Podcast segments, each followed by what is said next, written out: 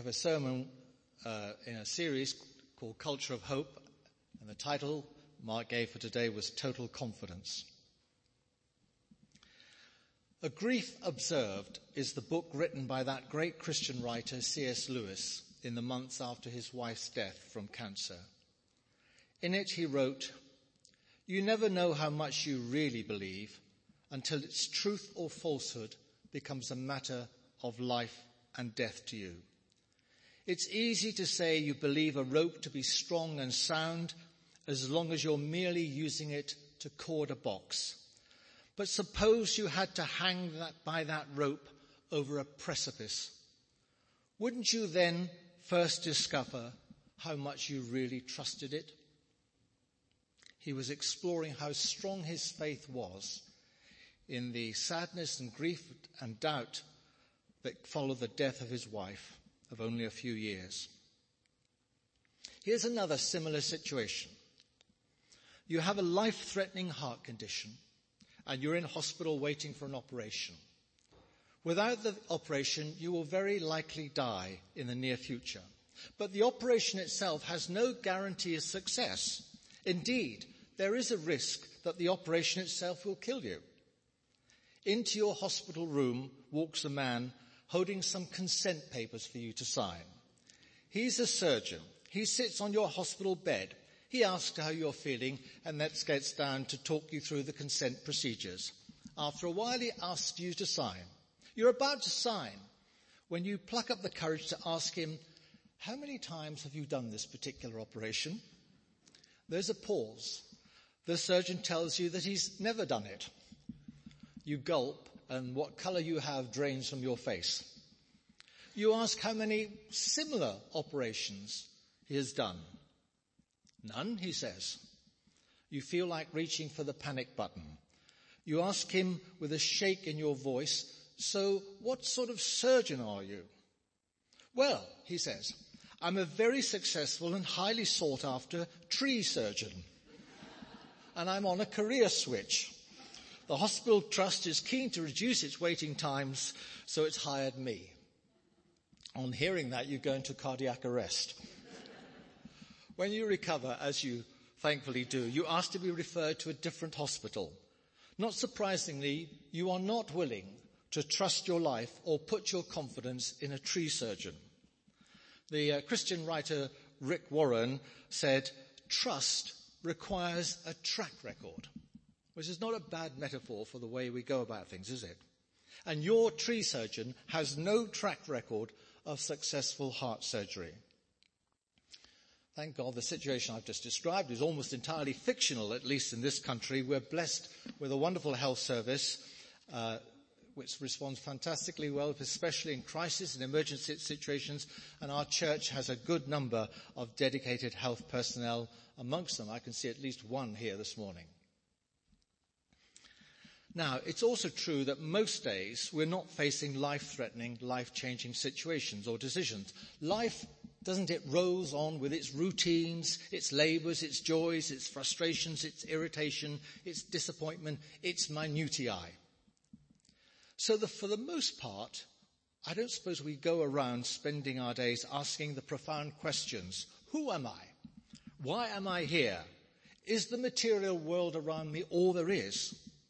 Is there anything I can rely on in the perplexing myriad of belief systems that I see? There are those who would say those are silly questions. They're meaningless questions. They can't be answered or just, well, whatever works for you is fine. But at moments of crisis, whether you're a Christian or not, and a hospital bed may be well be one of those, those are often the questions that come to the surface. They're probably there all the time, but we keep them under lock and key, and they only come out, as I say, at times of crisis. They are, to use a fancy phrase, existential questions. And today, I've turned the title really into a question. And the question is, what can we be totally confident about? Indeed, is there anything we can be confident about? There are plenty of potential answers to the questions. I asked the question last night with friends around supper, and the first answer I got was, I'm totally confident that my husband loves me, which is great. So we can be and answer the question, what are we confident about? Might be our husband, our wife, our parents, our close friends, our political leaders, Brexit, capitalism, socialism, our feelings, nationalism, astrology, Islam, self-expression, the church, the advances of science. We might put our trust in those, and you could add to the list. And yet I think we all know that every one of those is capable of breaking down, and certainly the church is included in that, and of betraying the trust that people have put in them.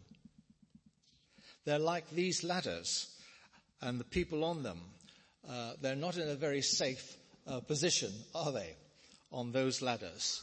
Uh, they are uh, they have put their trust in rather foolish things. In the book of Job, one of the speakers says this of people whose trust is not in God. What they trust is in is fragile. What they rely on is like a spider's web. They lean on the web, but it gives way. They cling to it, but it does not hold. Whereas Jeremiah said, as we heard in the reading, Happy and secure is the one who trusts in the Lord, whose confidence in him. He's like a well planted tree.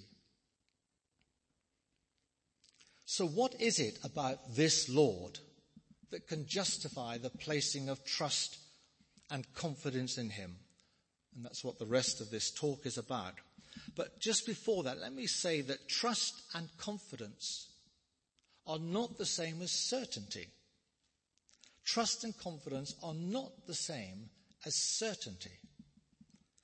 Does anyone commit themselves into the hands of a surgeon and an anaesthetist with absolute certainty of the outcome of the operation? I doubt it. But many a person will have done so with utmost confidence in those people. In fact, I think I would say, but not all might agree, that where there is absolute certainty, there actually isn't any need or room for faith or confidence and trust. But maybe that's for another day, or maybe you'd like to chat about that over lunch. I'm also aware that there may be some here thinking, I'm much more like doubting Thomas than trusting Jeremiah. Right now, I just don't have that much confidence in my faith or God. There's too much happening. I have too many questions, too many doubts. Well, I get that. And more importantly, God gets it too. And if that is you, be encouraged. You're large, you're in a large and good company. Most Christians, even the strongest of the saints, are not always full of faith and confidence. And if the second part of this talk leaves you feeling, that's not where I am, let me say this. If you cannot be full of faith, you can at least be faithful.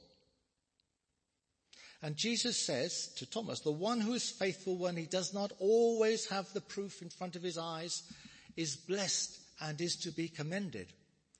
Being faithful when you are not full of faith, when the going is hard, is itself a sign of faith. So I'm going to give you some pointers to why we can justify our confidence. The first thing we can be confident about is the person of God.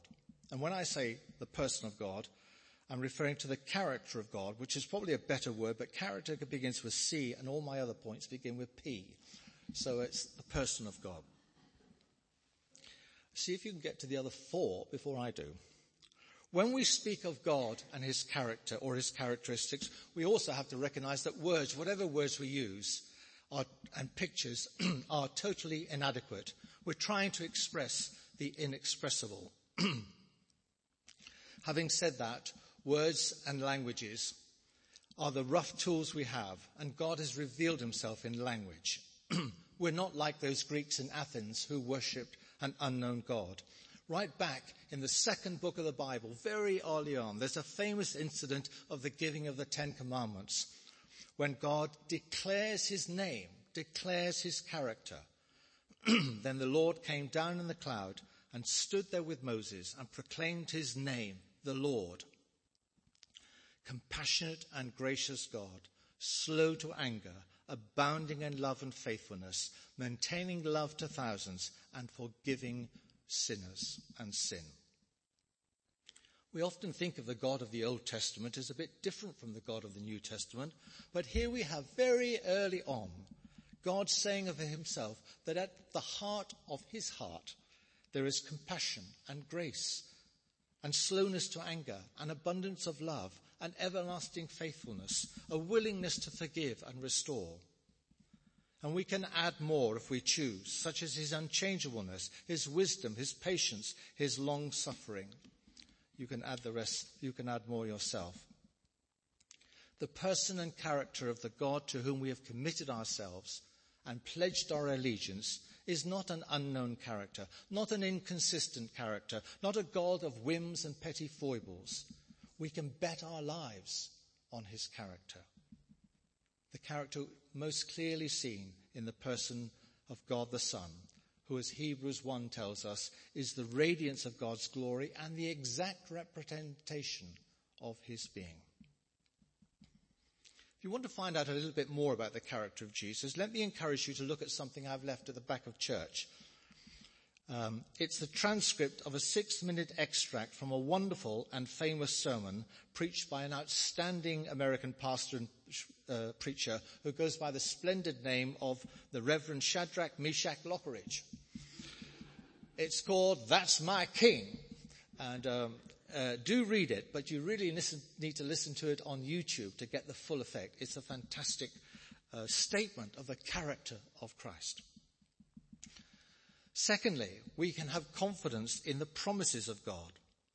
As you know, scripture is full from cover to cover of the promises of God revealed to men and women. It would take several hours to read every one of them. I'm just going to give you a few, and that's do not fear, for I am with you. I will strengthen you and help you. Those who hope in the Lord will renew their strength. They will soar on wings like eagles. When you pass through the waters, I will be with you. And when you pass through the rivers, they will not sweep over you. If we confess our sins, he is faithful and just and will forgive us our sins. If the Son sets you free, you will be free indeed. We know that in all things God works for the good of those who love him. The Lord is good, a refuge in time of trouble. He cares for those who trust in him. And lastly, so I say to you, ask and it will be given to you. Seek and you will find. Knock and the door will be opened. And so on and so on, hundreds of them. And Paul kind of sums them up in his letter to the Corinthians when he says, Jesus Christ, the Son of God we have preached to you, is no doubtful quantity. He is the divine yes. Every promise of God finds its yes in him. Thirdly, we have the power of God. We can have confidence in the power of God. And there are two absolutely fundamental demonstrations of the power of God. One is in creation and the other is in the resurrection of Christ. They are the two fundamental events in what we call time and history, and they both demonstrate the power of God. At the beginning of our time, our history, God the Trinity created the heavens and the earth. Without him, nothing was made that was made. All things come from him. And then there is that other turning point, the resurrection of our Lord Jesus Christ. Without it, and I go back to this time and again. Our faith is in vain and our confidence in God is totally misplaced. The old commentator Matthew Henry wrote, the doctrine of Christ's death and resurrection is the foundation of Christianity. Remove this and all our hopes for eternity sink at once.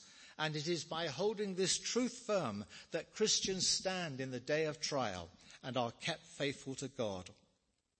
Again and again, it rings out in the New Testament the phrase raised from the dead or raised to life.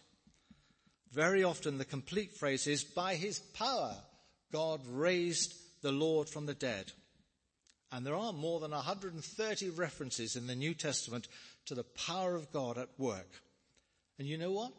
St. Paul says that that same power which raised Jesus from the dead is also extraordinarily, sometimes unbelievably, at work in us. God's transforming power. Didn't manage to hold up my notes then.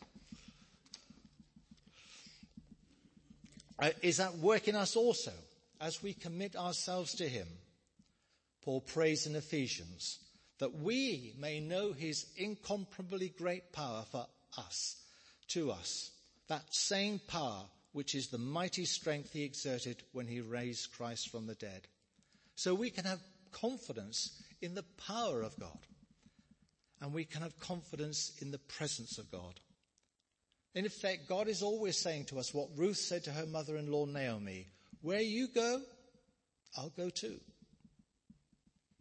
The promise that Moses gave to Joshua is a promise that holds true for me. The Lord himself goes before you and will be with you. He will not leave you nor forsake you. Therefore you don't have to be afraid or discouraged. True, there will be many days when we are not conscious of the presence of God. Indeed, when we feel that God is distant and has gone to a far country. It's a feeling experienced by all Christians, but it is a feeling. It is not a truth. The presence of God has no more left us and vanished out of existence than the sun has left us today on this cloudy, rainy day. The presence of God is as present as the ever present life giving oxygen we breathe every day but do not see. So we can have confidence in the enduring, constant, faithful presence of God. And lastly, you'll be glad to hear, we can have confidence in the purposes of God. The purposes of God for good in creation. The purposes of God for good in mankind. And the purposes of God for good for us as individuals. I began with a sort of medical story. Here's another one to end with. The family were gathered around the bed of an old lady who was in the last days of her life. As they sat in silence or whispered to themselves, someone said, She's sinking fast. At which the old lady opened one eye and said, Oh no, I'm not sinking. You cannot sink through rock. Her confidence was built on solid foundations. It was built on the solid rock of Christ. This morning, whatever our feelings, we have good reason to put our confidence in God, who loves us with an everlasting love, in His character, in His power, in His promises, in His presence, and in His purposes for us. Amen. Let's just pray. Father, I pray this morning that we may all grow in our confidence and trust in you. We know that none of us have reached that full height of confidence. I pray this morning for those who are discouraged. Pray for those whose questions beset them. Pray for those who feel you're distant, that they may be encouraged by the scriptures we've heard and that confidence in you may grow. For your sake we ask it. Amen.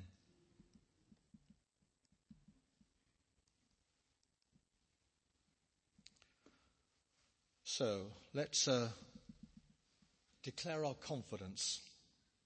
And uh, we won't use the set prayer there, but I'm going to try to remember the words, the questions. And, and, you're going to say, we believe and trust in him when I ask you three questions. So um, we're going to pray afterwards, so just re- to remain seated. And let's just say these prayerfully.